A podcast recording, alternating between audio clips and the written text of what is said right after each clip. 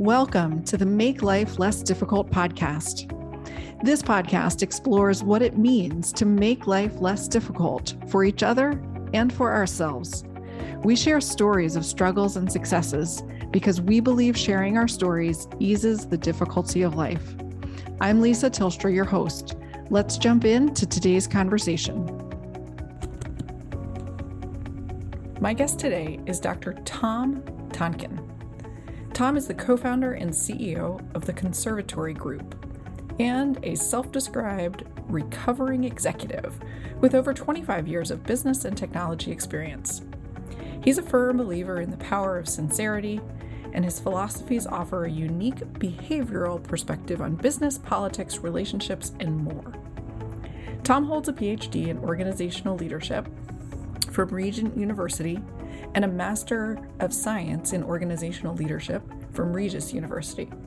He serves as the Dean of Students at the Sales Conservatory and is the head of strategic accounts at Sammy Games, the first crowdsourced global solution for soft skills. Tom is also an award-winning researcher and author with several blogs, interviews, and articles focusing on leadership, diversity, equity and inclusion, learning and development, and sales acumen. Tom's also working on a book on sincerity. In our conversation today, we explore this idea of sincerity and also some of the differences between sincerity and authenticity.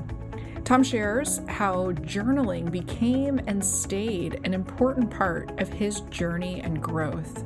And he shares pieces of his journey through difficult times, what he's learned along the way, and how he desires to form a legacy for lasting impact. Tom, thank you so much for stepping into this conversation, sharing your stories and reflections, and offering your wise and sage advice. If you have been listening to any of my recent episodes, you may notice a bit of a trend of notices for some maybe decreased audio quality, internet quality, etc. I'm on the go at the moment, and I have been recording podcasts in quite a few different locations as I live into the digital nomad life for a time. This particular episode, my computer wouldn't connect to the Wi-Fi, and we ended up recording the conversation on my phone, which from a sound quality perspective worked out okay, in my opinion, better than expected. So that's the nice part. Tom was incredibly patient and gracious as I scrambled at the last minute to figure out my connectivity issues, which moments before we got on the call together had been working perfectly. So you'll hear as we jump into our conversation together, we are still chuckling a little bit about the imperfection of the situation, the adaptability we embraced, and I am so grateful to Tom for his willingness. He was the one that said, well, let's just record on the phone. And he gave me the little boost of courage and confidence to do that. So I'm really grateful for that. And I'm also grateful to you, all of my listeners, for being on this journey with me. Thank you so much. Tom, welcome to the Make Life Less Difficult podcast. Lisa, thank you so much. It can only go up from here, yeah? It can only go up from here. Absolutely. What an amazing opportunity to connect in the midst of imperfection. And that actually was my word for the year, imperfection. So I get to live into it and embrace it in so many different ways.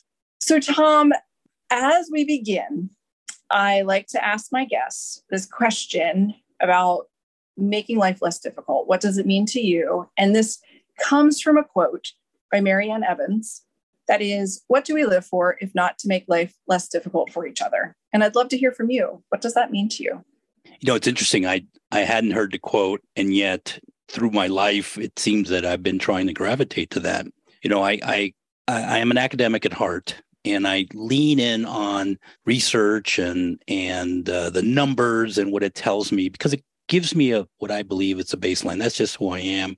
I've if you take a look at any of those personality tests, I'm the one that's the analytical one that I pin the needle on that thing, no matter what test. And what I find is that we are a composition of our experiences. And those experiences come in a couple ways. Number one, they come consciously, and number two, they come unconsciously. Consciously, again, going to the research, that's why I put it on the table. It's like at any given second or moment, we are conscious about 143 things that are happening. Right. Lights, the warmth of the room, how we're sitting in a chair, the number, and I'm not necessarily sure how they got this number, but this is science. The number for unconscious is over 2 million things. Wow. Now, what's interesting about that is both those inputs, if you will, shape who we are, which means that a heck of a lot of stuff that we're unconscious is actually shaping who we are. The big punchline to trying to deal with unconscious things. Everyone talks about unconscious bias, especially with all that going on.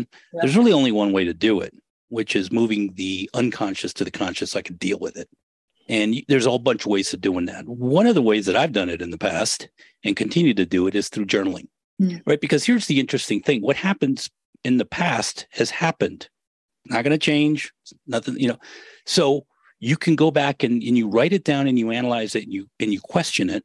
And then when you look at it from a summary perspective or your perspective from hindsight, it's like, how did I get here? Like how? Like what happened? Like what? Yeah. Why did I do this? And how did I get here? And I'm not talking about, you know, maybe standard, you know, locations, for example, like yourself and your digital nomadism happening, but your mindset.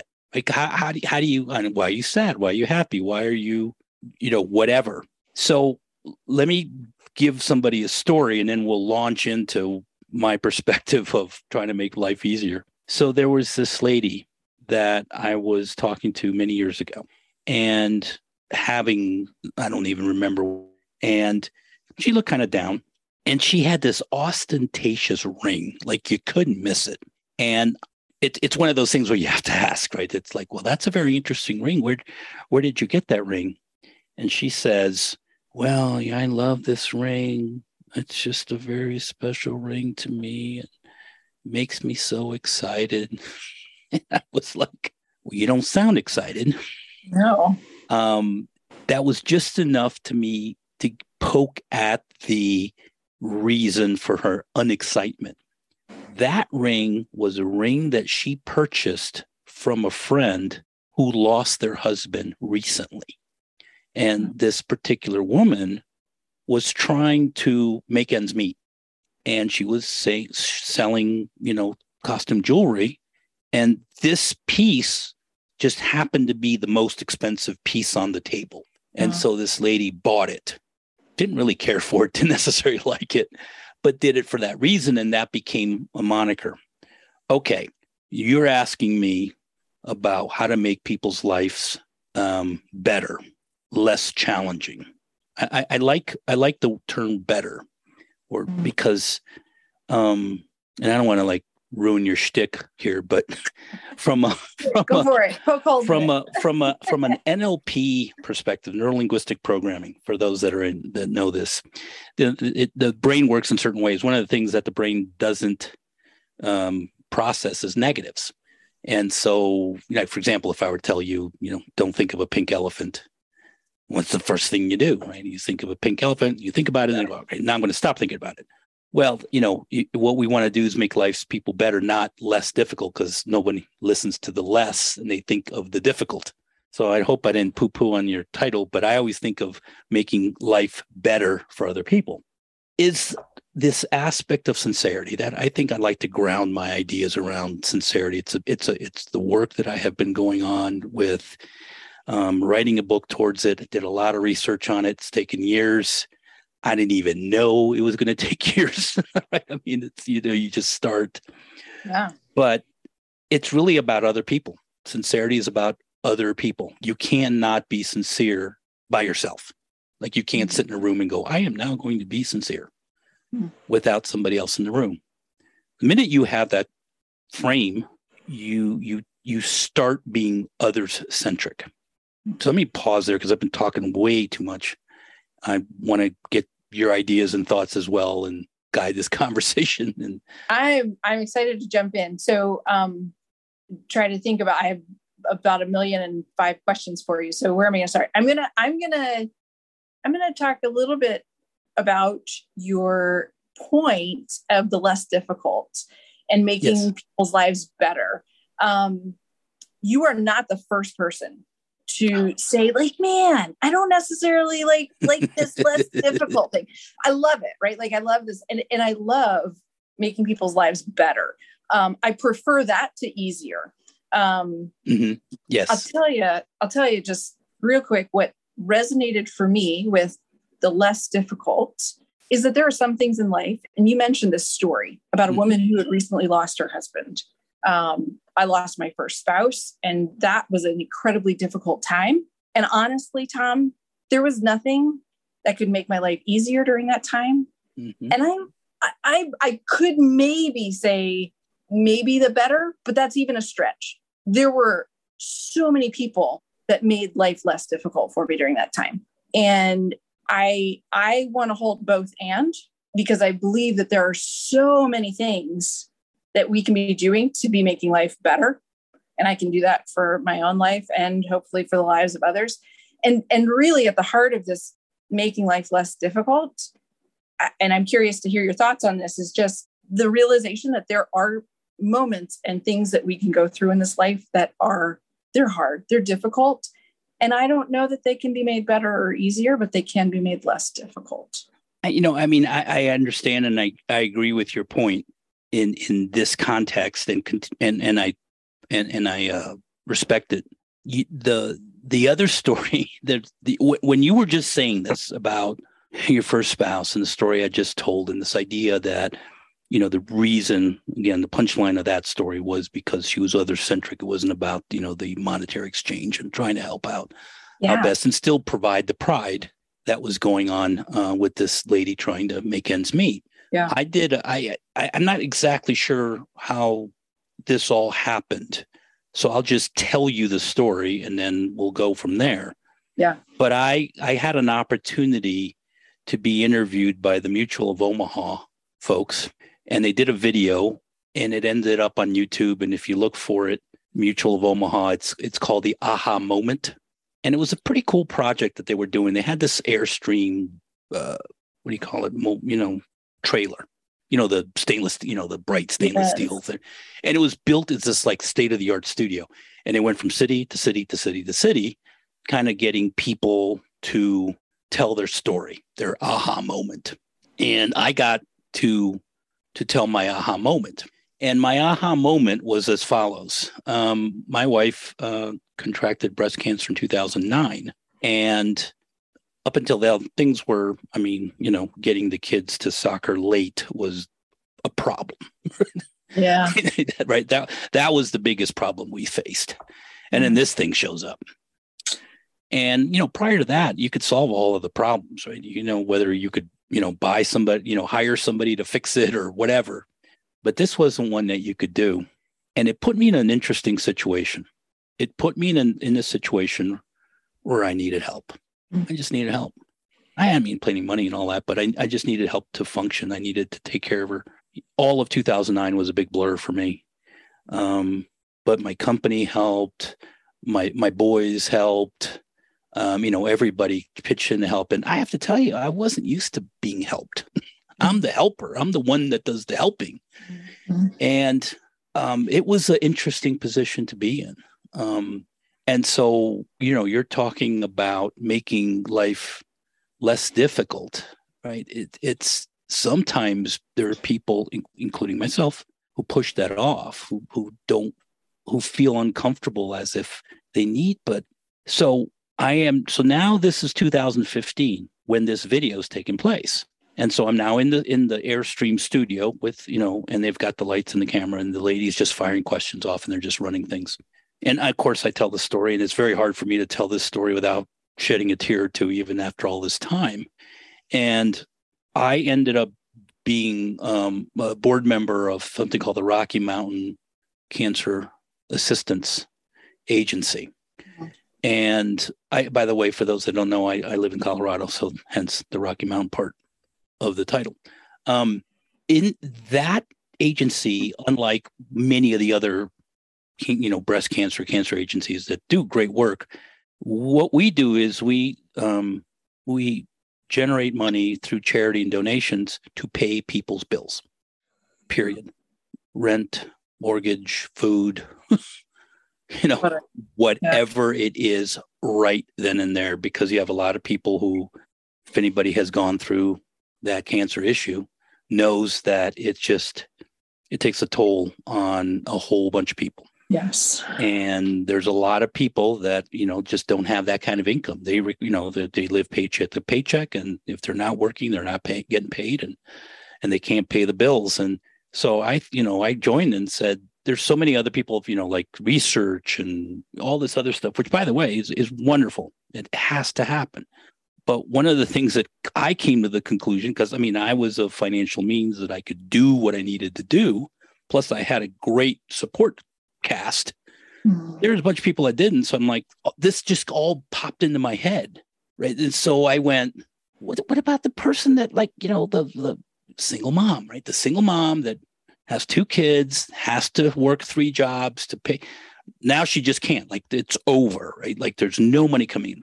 That's what the agency does. And it just goes out, generates this money and says, we are going to pay your bills until you can get back on your feet and do it. I mean, yeah, do we wish we could solve more of those kinds of problems? But, you know, right now where you need it the most, where you're incapacitated, you're a stage, you know, stage 3, stage 4, you're going through chemo wipes you out. You know, anybody earshot from this conversation knows what I'm talking about. Let's make sure that you have a roof over your head, that your kids are eating, and you know, we'll worry about tomorrow when tomorrow shows up. Mm, what a huge gift to offer people, right? And so that, yeah. I'm sorry. So my point, just to put a period at the end of this, is, you know, they video. I mean, that's the story. Is that I came to this aha moment. They're saying, okay, so yeah, I've got this, and it was. I mean, look, it was emotionally the most difficult thing I ever do. I had a man who called me out of the blue. I don't know who he is. He never called me back. And he basically said the following thing to me right because he had heard about this and I thought he was nuts. He says, it's the worst, you know, it's something you wouldn't even wish on your worst enemy. Mm. And yet you'll be so glad that you went through it. Wow. And I was like, I've got no clue what you're talking about, man, because it really sucks, mm-hmm. if I may say so. And here I am out of it. I mean, she's alive and well. Wonderful. And he's absolutely right. He is absolutely mm-hmm. right. Mm-hmm. So my point is, the video was about that aha moment when I said, you know, there comes a time where we just need help. Mm-hmm. From other people, that we just can't do it. Something that would just come, and there should be no shame or no consequence to be able to call somebody, reach out, and just ask for help. Yeah. Anyway, that was kind of my moment, and that has driven my thought process as I move forward with all the other activities that I'm part of. Thank you so much for sharing that, Tom. And I mean, there's multiple things that are really meaningful there with the organization that you have developed and is helping others. And also this shift from being in an incredibly difficult situation with your wife and cancer. And then, you know, years later, having the perspective to be like, wow. And I'd love to hear just a few thoughts on what changed in you during the journey? Like, so when you look back and were able to say, oh, actually, like, I wouldn't necessarily change this journey. What was it that you were looking back on, and what was happening to you that brings you back? That is, Lisa, that's a great question. And I am going to ask permission that I may shed a tear to here too. So, you recall that earlier I said that I started journaling. Yeah. 90. So this thing all started in 2009. So I sort of doubled up on that.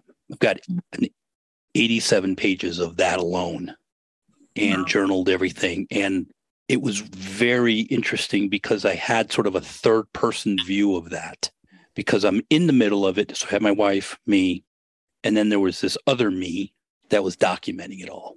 Because I said, I don't know what's going to happen, but I need, you know, that's the beauty of journaling is I journal, like when I journal, it's all like present verbs and stuff, right? It's like do it, when it happens, how it feels, everything that goes with it. Because I don't want to forget it.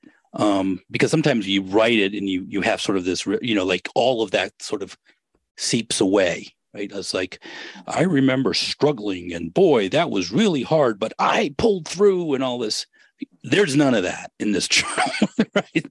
It is raw, it is mean. And, you know, this perspective that you're asking for me, that then allowed me to be retrospective. I mean, I still have it. I still have that journal. I still go back to saying when I have a bad day, and like, I mean, a bad day is like, I don't know, car breaks down, right? It's like, oh, my, I hate my life, all this other stuff, right? I go, well, hold on a second. Let me flip back a few pages and find out what really matters. But what are the parts that actually, so that vividness in that journal and how I go back and relive it, because those are my words at the moment, unfiltered, basically certainly drew me closer to my wife. You're standing at the altar, when you're young and, you're thinner and good looking and because you've lost weight for the wedding. So everyone can fit in their particular clothing. And come on, don't tell me people in the audience don't know what I'm talking about. So you're having this and you have this beautiful bride and it's got this groom and it's beautiful. And then you're going to go off and all this other stuff. And on the altar, you say, in sickness and in health. And are there words that you say? No clue, right? None whatsoever. What's around the corner? It's now time to cash in on those words. It's time. And just to be perfectly clear, not a problem on my point whatsoever. I mean, it was never an issue. I, being the analytical person that I was, my brother-in-law sent me a book called The Breast Book. I don't know if that's the title, but it's like the seminal breast cancer book. It's like 1,000 pages and it's like anything you ever wanted to know about this. He knew me, right? So boom, puts it in the mail, sends it to me. I'm eating it like for lunch. I just dug in, knew everything. And I mean, I could tell you story after story after story about all of the things that happened, the mishaps, the challenges, the fact that different doctors are required to be part of this. Nobody shares data. So I'll just give you a little microcosm. I had a cardboard box in my trunk of the car that had everything documented. I had DVDs of MRIs, blood tests, x-rays, because I just made it a big stink. Like people will all say, oh no, we'll give you a copy. By the way, anybody listening to this, going through this, you have the right to everything. Okay. So don't let anyone tell you they can't give you a copy of whatever. They either don't want to, they don't have time or whatever. That's just BS. Just sit there and wait for it. But by the way, I have made lots of enemies or at least many people uncomfortable, me sitting in the waiting room until they decided to give me what I wanted. But I got everything, stuck it in the cardboard box, because guess what? The next thing we went to, they're going to say, well, we really can't do anything unless we have the, and I'm like, excuse me, what do you need? Yeah. The latest MRI and blah, blah, blah catalog, pulled it out of the box. Here you go. Oh, wow. We never expected people. I know you didn't expect people, but I'm not people. So let's get on with it. Mm-hmm. And I have to tell you, there's story after story after story of those kinds of things. And like I said, it you cash in on that and that vow, and it really means something. And you're thinking on how is it that you're going to get through all of this and figure it out. And again, on the other side of the thing, lots of people, like you said earlier, lots of people helping me too. And that's the other thing.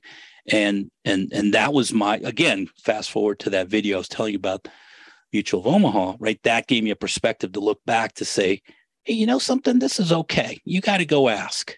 Okay, there's a bunch of people out there. You know, if you think I'm some kind of highfalutin dude that, you know, doesn't need help, well, you're wrong. Because not only do I need help here, but there's other things that I never considered I needed help, and I'm going to start looking for help. And I think there's a stigma, you know, sometimes to, you know, asking for help because maybe we're having a handout or any other stuff. I don't think so. Not you want to make somebody's life less difficult, help however you can. Yes. I mean, wow. That resonates for me too. That challenge of realizing I do need to ask for help. And it really seems to be embedded in American culture. As you know, I've lived around the world and in different cultures. Some cultures are much more community oriented, and it's just embedded in. What are your thoughts around how do we kind of just break through? For those of us who have grown up either in American culture or other cultures that are very independent, and that's a value, there's great things that come from that value. And how do we kind of get over that resistance when it would be really beneficial and make life less difficult to ask for help? So I have to dive into the literature and the research and lay out some groundwork so we can have this conversation. But there was a gentleman, his name was Gert Hofstede. Gert Hofstede worked for IBM for many, many years. And one of the luxuries he had, and this was a thing that IBM kind of commissioned, was a cultural study across the entire world and what makes cultures different, and then quantify them.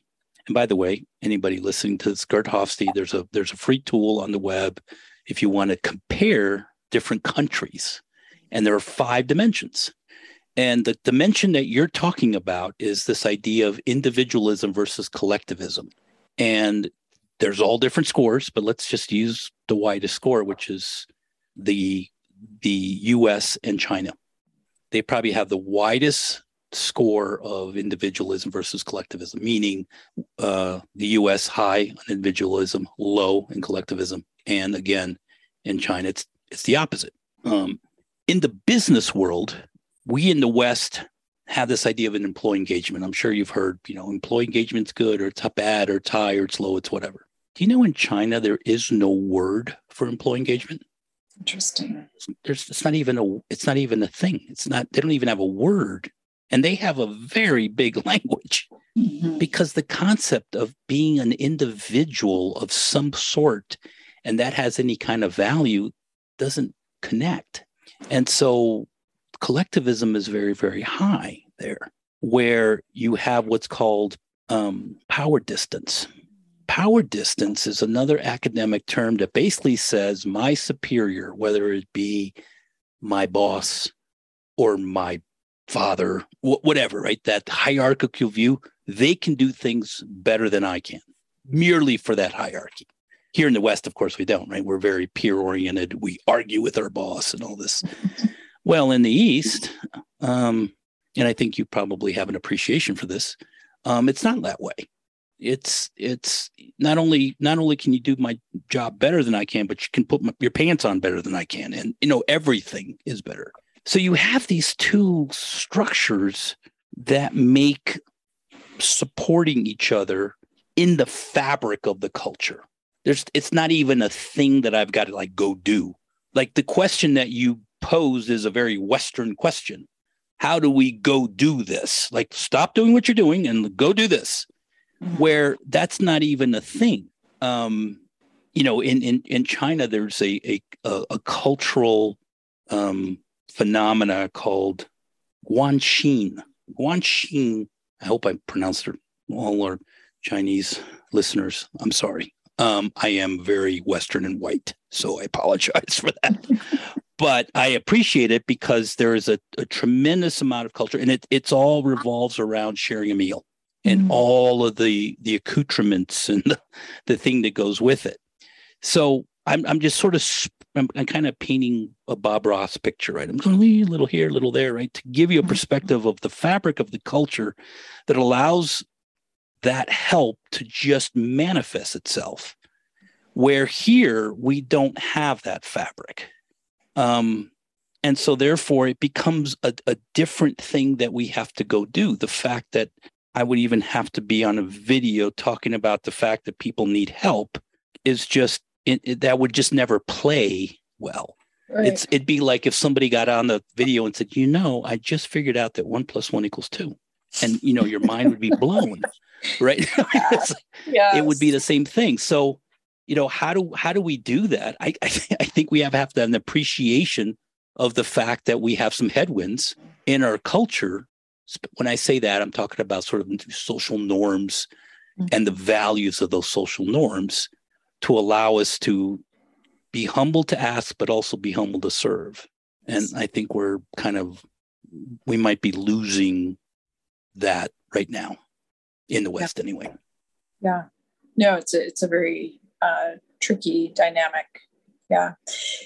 Tom, I would be curious to hear more about your journey of journaling. And you said, I think it might have been before we started recording, but 1996 was when you started journaling. And this has been a significant part of your journey. And I would be curious, what prompted you to start journaling in 1996? I pause because I'm thinking about it because I don't quite remember. Because how I journal now is not how I journaled then. I mean, that there's an aspect of maturity that occurred over that time and use. At least I got to tell you, I don't quite remember what got it. I mean, maybe somebody gifted me a journal or we had a conversation about it. But at first it was very cathartic in the sense that it was kind of a displacement of my thoughts and emotions away from my ideas. One of the things that this is funny and scary at the same time, I do believe that my memory is not as good as it used to be. And I mean that in a more sort of material way. And I lean a lot on writing things down because, and part of it too is the research basically is very clear to say, look, your brain's made to think, not to store stuff. So if you're thinking to store stuff, it's a losing battle. So just get it out of there. But what happened to my maturity is I started as a journaling and I kind of just journaled and it was kind of like a letter to myself kind of a thing. I'm also a spiritual religious person, so I have spiritual journals as well, talking to God and writing to God. One of the things I also did was very interesting was I journaled. I was a sales rep in a large software company. And my claim to fame was I sold new products. So the product was built brand new. No one's ever sold it. No one's ever done anything. Give it to Tom, let him figure it out. Okay. And I mean, it sounds like really cool and everything. It was not fun. It was right.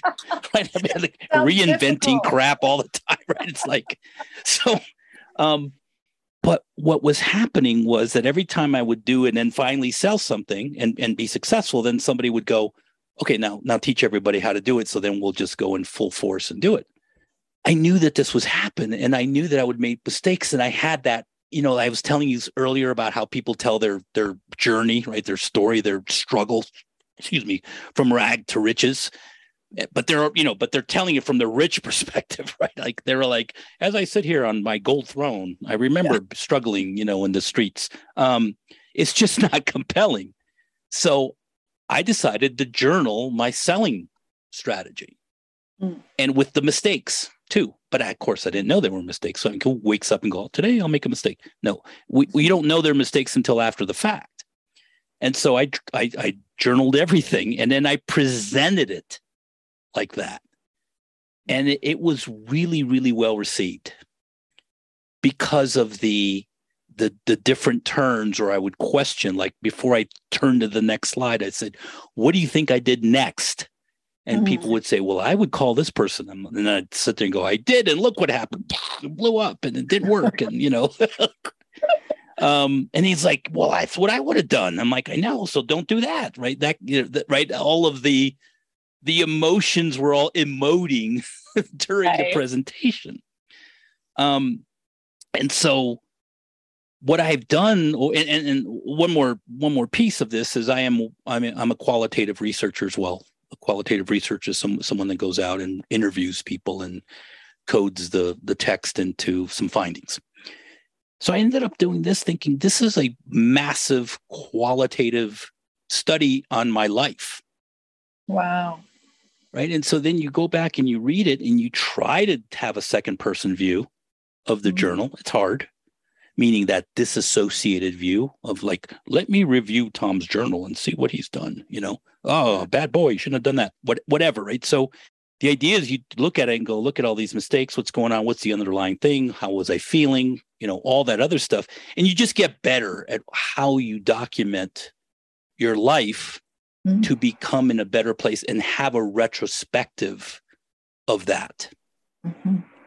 So not quite sure exactly how I started, have matured over time, have split journals into multiple uses. So the reflection piece of it, and I think for those that are listening, we're recording this at the end of August. Lisa had a very interesting gentleman on, I'm sorry, David Corfield. Yeah. So after you're done listening to this phenomenal episode, go back to Dave's episode and listen to him, because there's some very tangential points that he made as well and I won't steal his thunder on that, but I was very moved in that episode as well. And that's one of the reasons that I've done what I've done is in the sense that it has helped me in the input, in the analysis, and the output of the journal itself. Mm. I would be curious because I run into people who do journal, and I run into people who are resistant to journaling. I'm somebody who different times in my life, I've got journals and then I go on big hiatuses from journaling. If there's somebody listening and they're interested in journaling, would you step into a little bit of the potential nuts and bolts, right? And it can look different for different people, but would you reflect a little bit on the nuts and bolts and maybe even, you know, where you are now and what you feel like is so beneficial? So one of the things that I'm going to do is I'm going to redefine the term journaling. Because I think that term kind of got hijacked by, you know, Hallmark or whoever, right? Yes. Whoever sells, right? One of the things I remember early in my life was I get this journal and I'm journaling and then it's over. And now I'm like, okay, I'm like so into it. I'm like, I'm a pro. So I'm going to buy this beautiful, beautiful journal, paper journal. It has all the dates printed and it's got like fun pictures and it's got a place that's got a certain set of lines and all. So then you're like, so you journal and it's like, okay, I fill this page up. I've got more to say, but you stop, right? Because you filled up the page. And then the next day you're sick or you forgot it or whatever. And now you've got this blank page and it's like, oh, you've ruined the journal because it's not full. And it's the next, it's like you forgot the date. And so I got all wound up on that. Mm. And I was like, this is like no fun now. This is like, it's not a thing anymore. Yeah. It's like, so then I moved to just a notebook, just plain white lined paper, you know, and you just, wherever you stop, you start the next day or whatever day you start and you start filling. All of a sudden that felt good because sometimes it was a paragraph. Sometimes it was 5 pages, whatever it was. Right. And you just kept going and going and going. And I'm just filling the stuff left and right and filling. Now, mind you, I will tell you that I am a fountain pen enthusiast. Oh, so there's a little bit of, you know, flair to what it is that I do. I enjoy it. I get to use my fancy fountain pens and my inks and all this other stuff. So there's a part of that says, but I will also tell you that I do a lot of journaling online as well. And I have journaling applications and that are really cool. No affiliation to anything I do, but I use something called Day One, probably the premier journaling app out there. It's got all sorts of really cool journaling features, if you will. And what's cool is it's one of those things that the more you fill it, the more useful it becomes. Also, Because you start seeing patterns. Or like, for example, in Day One, the app, it'll come up. And I've been in that app for about 12 years now. Wow. So I have 12 years worth of stuff in there. And it comes back and it says, 4 years ago, this is what you said on this day. Super interesting. Right. And all of a sudden you read it and you're like, and remember how I told you I journal, right? It's all in the present tense, and all of the veracity and the craziness that's going on in my life gets embedded in this page. So I'm reading this going, whoa, who's this guy, right? He's out of his mind, right? So you get this appreciation of maturity and growth that goes with it. So, and it allows you to take pictures and put the pictures in the journal, and you can do a little collage things, you can do outlines, you can link to other stuff, you can do a bunch of really interesting things. So your journals sort of come alive a little bit. That's cool. Right? Yeah. And, in the world of electronics and digital and typing and stuff, I mean, that seems where people are headed to. But I still do have paper journals and there's, like I said, there's a part of, kind of Hemingway-ish kind of, sitting back drinking, an old fashioned, watching the waves splash as I talk about my memoirs. There's some romance, that comes from that as well that I enjoy. But, for those that's starting is don't go for the fancy, pre-printed date thing. As a matter of fact, I would go very, if you're a hand person, enjoy that. Notebook with a pen, plenty, right? And just write until you're done. And what does that mean? It's the same as how long is a piece of string, right? So however long it needs to be, right? So, and then you're done, and then just pick it up next time. And my advice is to write it in that present tense kind of thing. If you're an electronic type of person, look, use whatever. Use Word, use whatever. There's no need to go get a special app until you have an appreciation for it. But, anything to get that stuff out of your head. Mm-hmm. I appreciate that, because there is such, I know for myself how things can get stuck in my head. And I have had moments when I'm writing or typing, I go back and forth myself, where I ask a question on paper, and then next thing I know, I'm writing a possible answer, and it's almost like magic. And I'm like, wait, how did that happen? Well, again, it goes back to that whole conscious, unconscious, the formation of your experiences and who you become, and that answer might have been in your head, and it wasn't. Your conscious had to go get it out of your unconscious to put it on there, and that happens a lot. In these very sort of, cathartic moments. The other thing too is what I find interesting is, so again, this is a little bit of neuroscience. So, the brain is not created to store anything, right? It's created to think about things, and then done, right? It's once it's done. It's interesting. There's a book by Daniel Pink called When, I think. Yeah. When. And there's a subtitle to it, but in there he talks about sleep and how important sleep is and how it manifests itself in all of this sort of thinking. And he goes, the best way he could describe it, and this will make sense to hockey fans, but I'll explain it, is it's like a Zamboni for your brain. For those that are not hockey fans, a Zamboni is the big machine that goes out and smooths out the ice.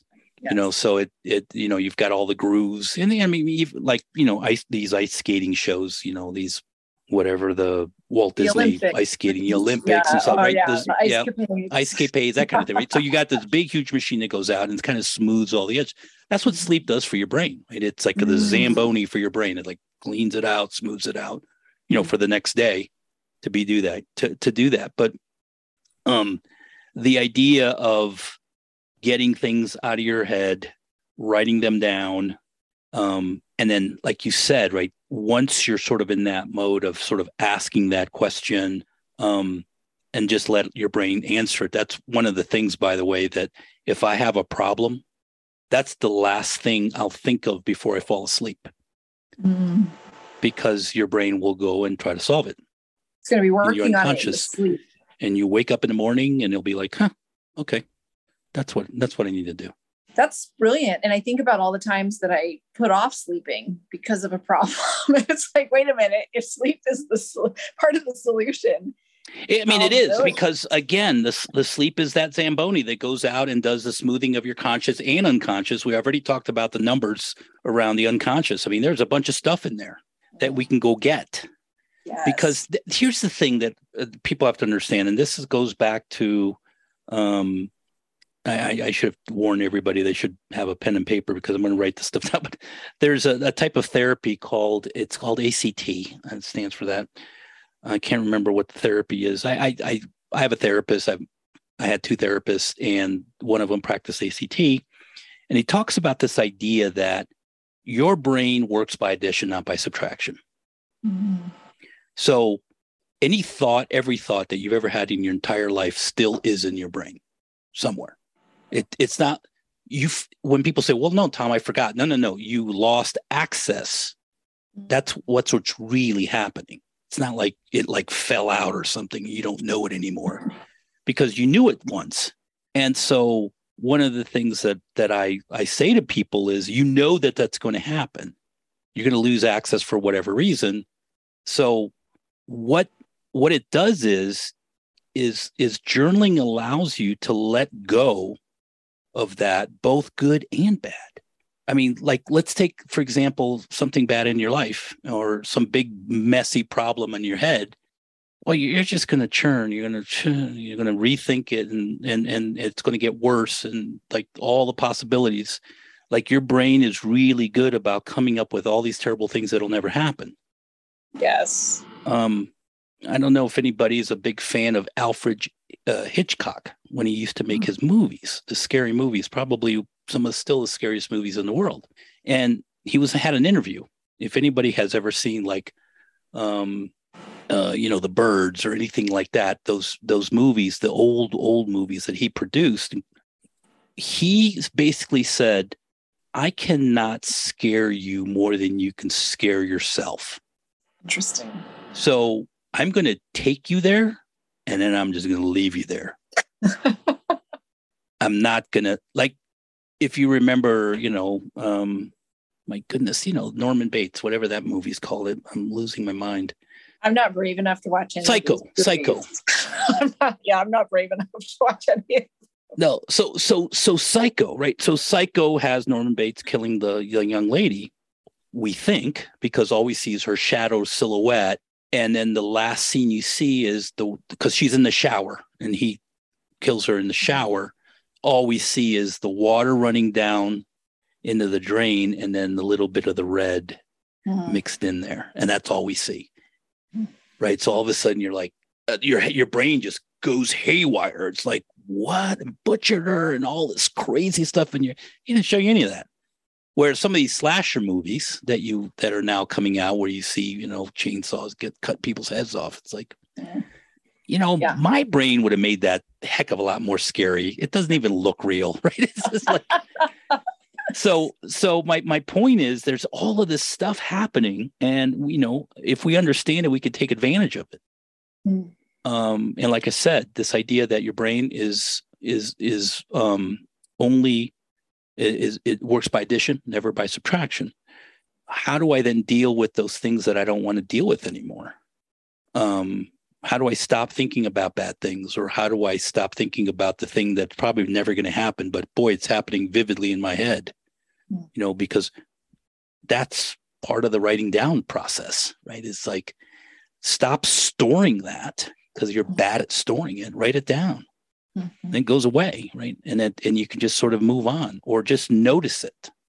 Mm-hmm. Just that's part of the ACT therapy. It's just like, you've got this thought, terrible thought, whatever it is. Just notice it, and then just let it go. And it's really powerful, right? And it sounds so simple, and yet it really works. And I can't help but make a little bit of a connection to quantum physics, where when you observe an electron, and it changes it, right? It changes the nature of it. And I like to imagine. I have never heard that before, but that is a really good example.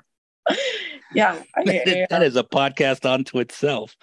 Well, yes. We should explore that next time. No, I think that's really powerful. And I'd love from here, Tom, I'd love to lead into hearing you share about legacy.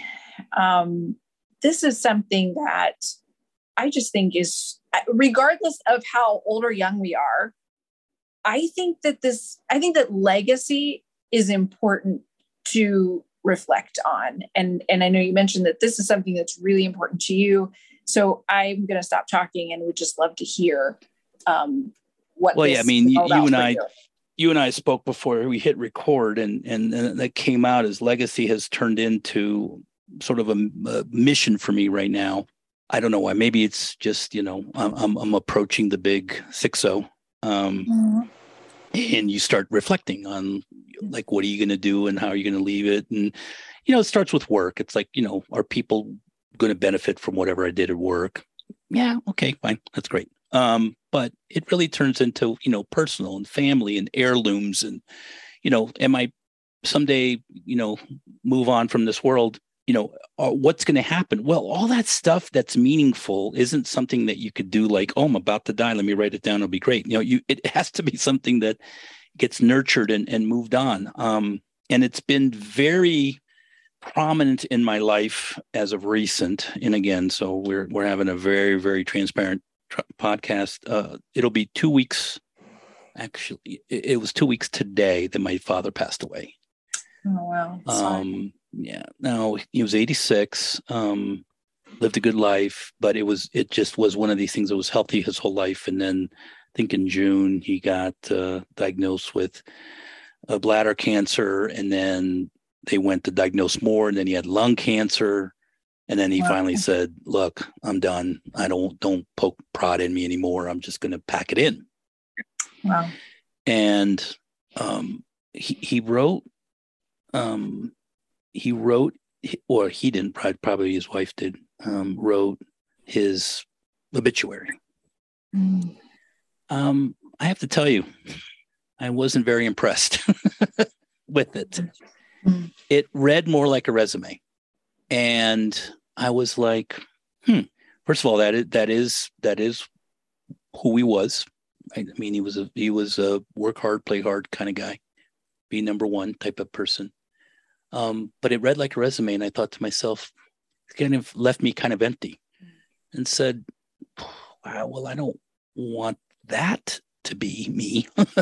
Right. Mm-hmm. It's this, the whole obituary was about, all his professional accolades, which are many, by the way.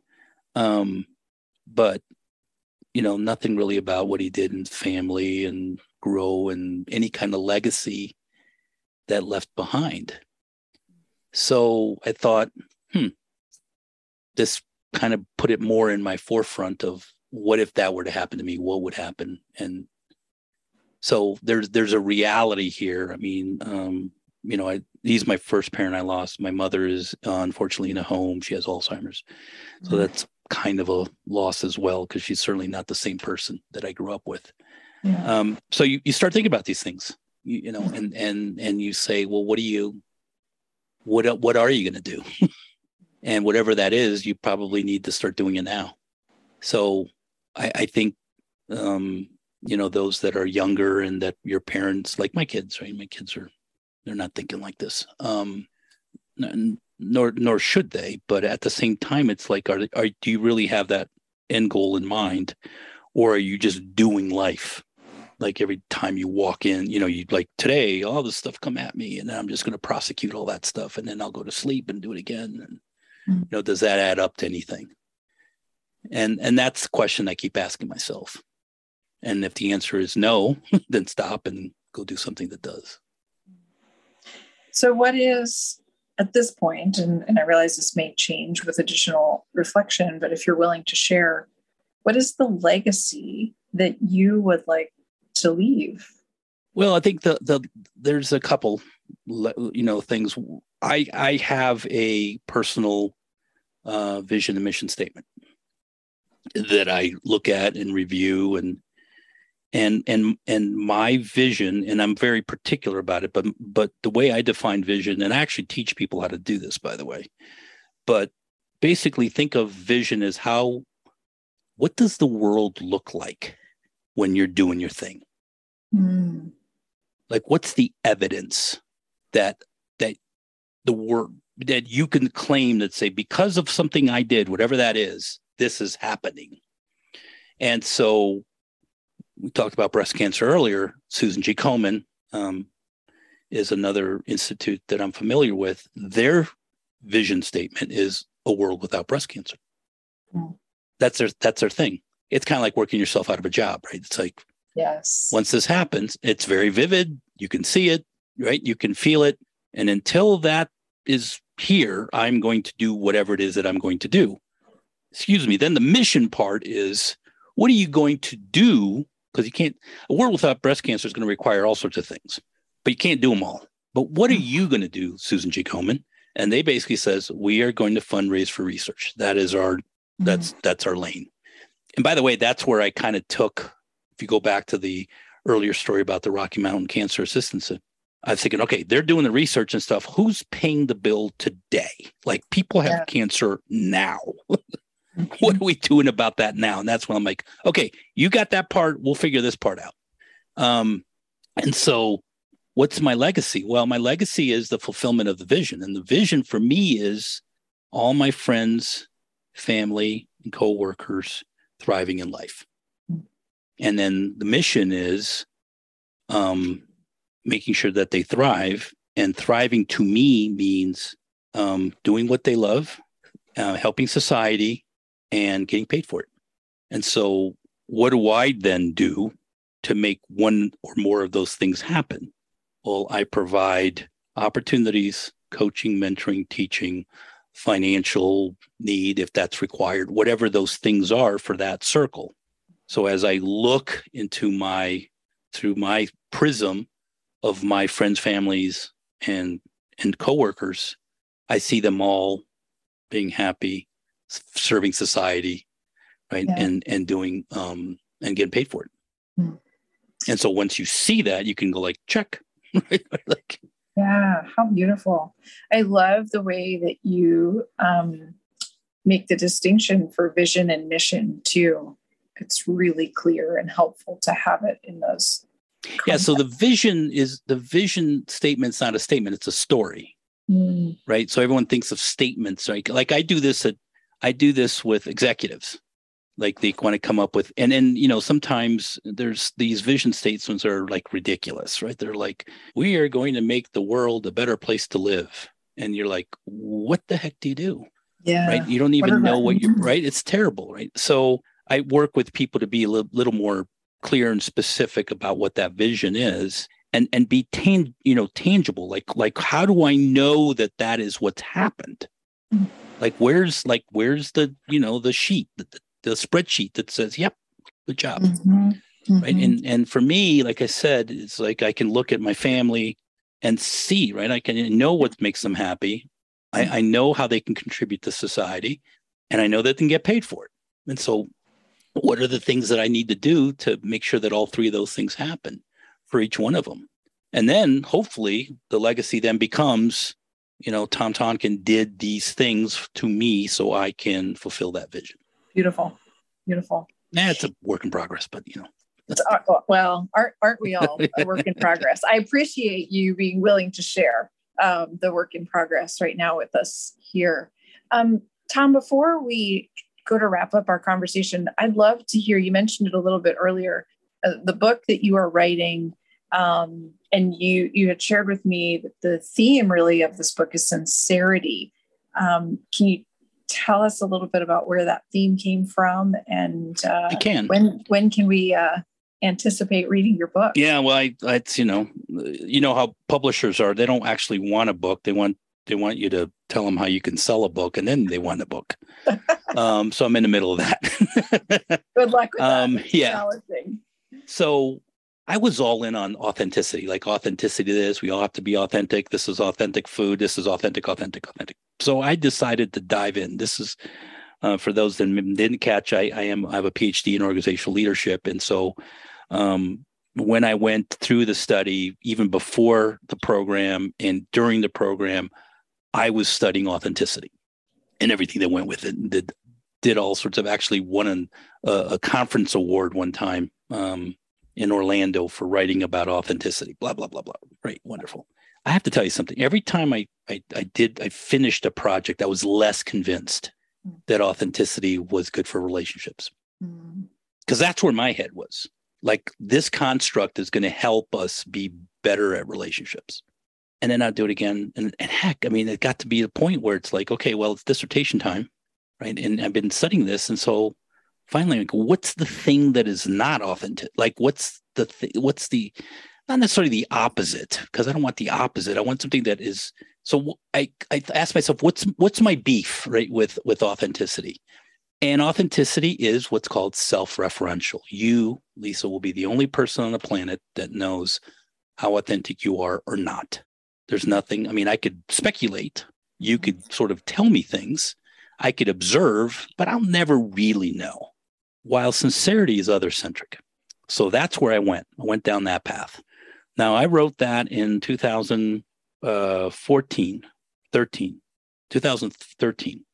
One of the inspirations that I got for this was a book called Authenticity and Sincerity, written by Lionel Trilling in 1972. And his position was, we need to stop being sincere and be more authentic. Okay. So I do believe that it's one of these things where somebody will read my dissertation and my book 50 years from now and say, you know, Tom got it all wrong. You know, we're going to flip it again. And, you know, life goes on. But that was the journey to get there. And, you know, defined it, got an assessment, did all the rigor behind it. And now I'm turning all of that into a more of a sincerity manual. Wow. Right. Where actually, like, you read it and you have questions and exercises and stuff to make you think and go do. Because I don't want this to be sort of this thing that you hang on your wall or you put in your bookshelf and it's kind of this trophy book. It's like, oh, this is great. I wanted to have coffee stains on it, stuff like that you could actually have used in notes and ripped pages because you've been using it. Nice. Well, I am excited, and I feel like we need to go ahead and schedule you to come back for another conversation, because this idea of authenticity and sincerity, I'm extremely intrigued and have been having conversations around this, because I for a long time was all about authenticity and we need to be more and more authentic. And then somewhere along the line, I realized, actually, you know, you don't want my truly authentic self showing up, because today, you know where my authentic self is? It's laying on the couch. and I not need a to very show useful up, authentic self, right? I need to show up for work and I need to be there for my clients. And so I like that sincerity because I can, you know, well, the core of my authentic self would really be on the couch, but my sincere self, I want to show up. I want to do a good job. I want to make a positive impact. So I really like that. And the good news is, I mean, I think there's a place for authenticity. And the good news is we can get better at both of those things. That's the other part, right? I mean, you can measure many of these things. You can get better at many of these things. Sometimes they sound a little abstract and wonky and kind of academic-y. It does have roots in academic, because, I mean, arguably it has to have that rigor, but it certainly can be very operational, and the ability to be, you know, use it as a practitioner and become better, which, again, you're asking, you know, the punchline of this, how can we make things less difficult, is my contribution will be, how can we all be more sincere, therefore have better relationships? Beautiful. Absolutely beautiful. Tom, I am so grateful to have you on, and I would love for you, I'll put links to your website and other, you've mentioned some other resources and things, but would you, if someone wanted to reach out to you, put in your own words, what you do and the best way for someone to reach you? Yeah. So, you know, one of these things that I do in sort of the twilight of my career is I do whatever I feel like doing, but I do help salespeople become better salespeople, partially because I think the whole there is what I can contribute. I also do diversity, equity, inclusion stuff. I used to do it before it became a cool thing to do. And I obviously do coaching and manage, you know, and management consulting and those kinds of things. My sort of party trick would be if you go to Google and type in Tom Tonkin, the first pages of Google returns is me doing something. So feel free to click on one of those things. I'm easy to find. I'm on LinkedIn and Twitter, you know, all the regular places, garden variety, social media stuff. Great. And we'll put links to all of that in the show notes. Perfect. Tom, this has been delightful to spend this time with you. Thank you so much for sharing very sincerely. Well, thank you, Lisa. And have your wonderful day too.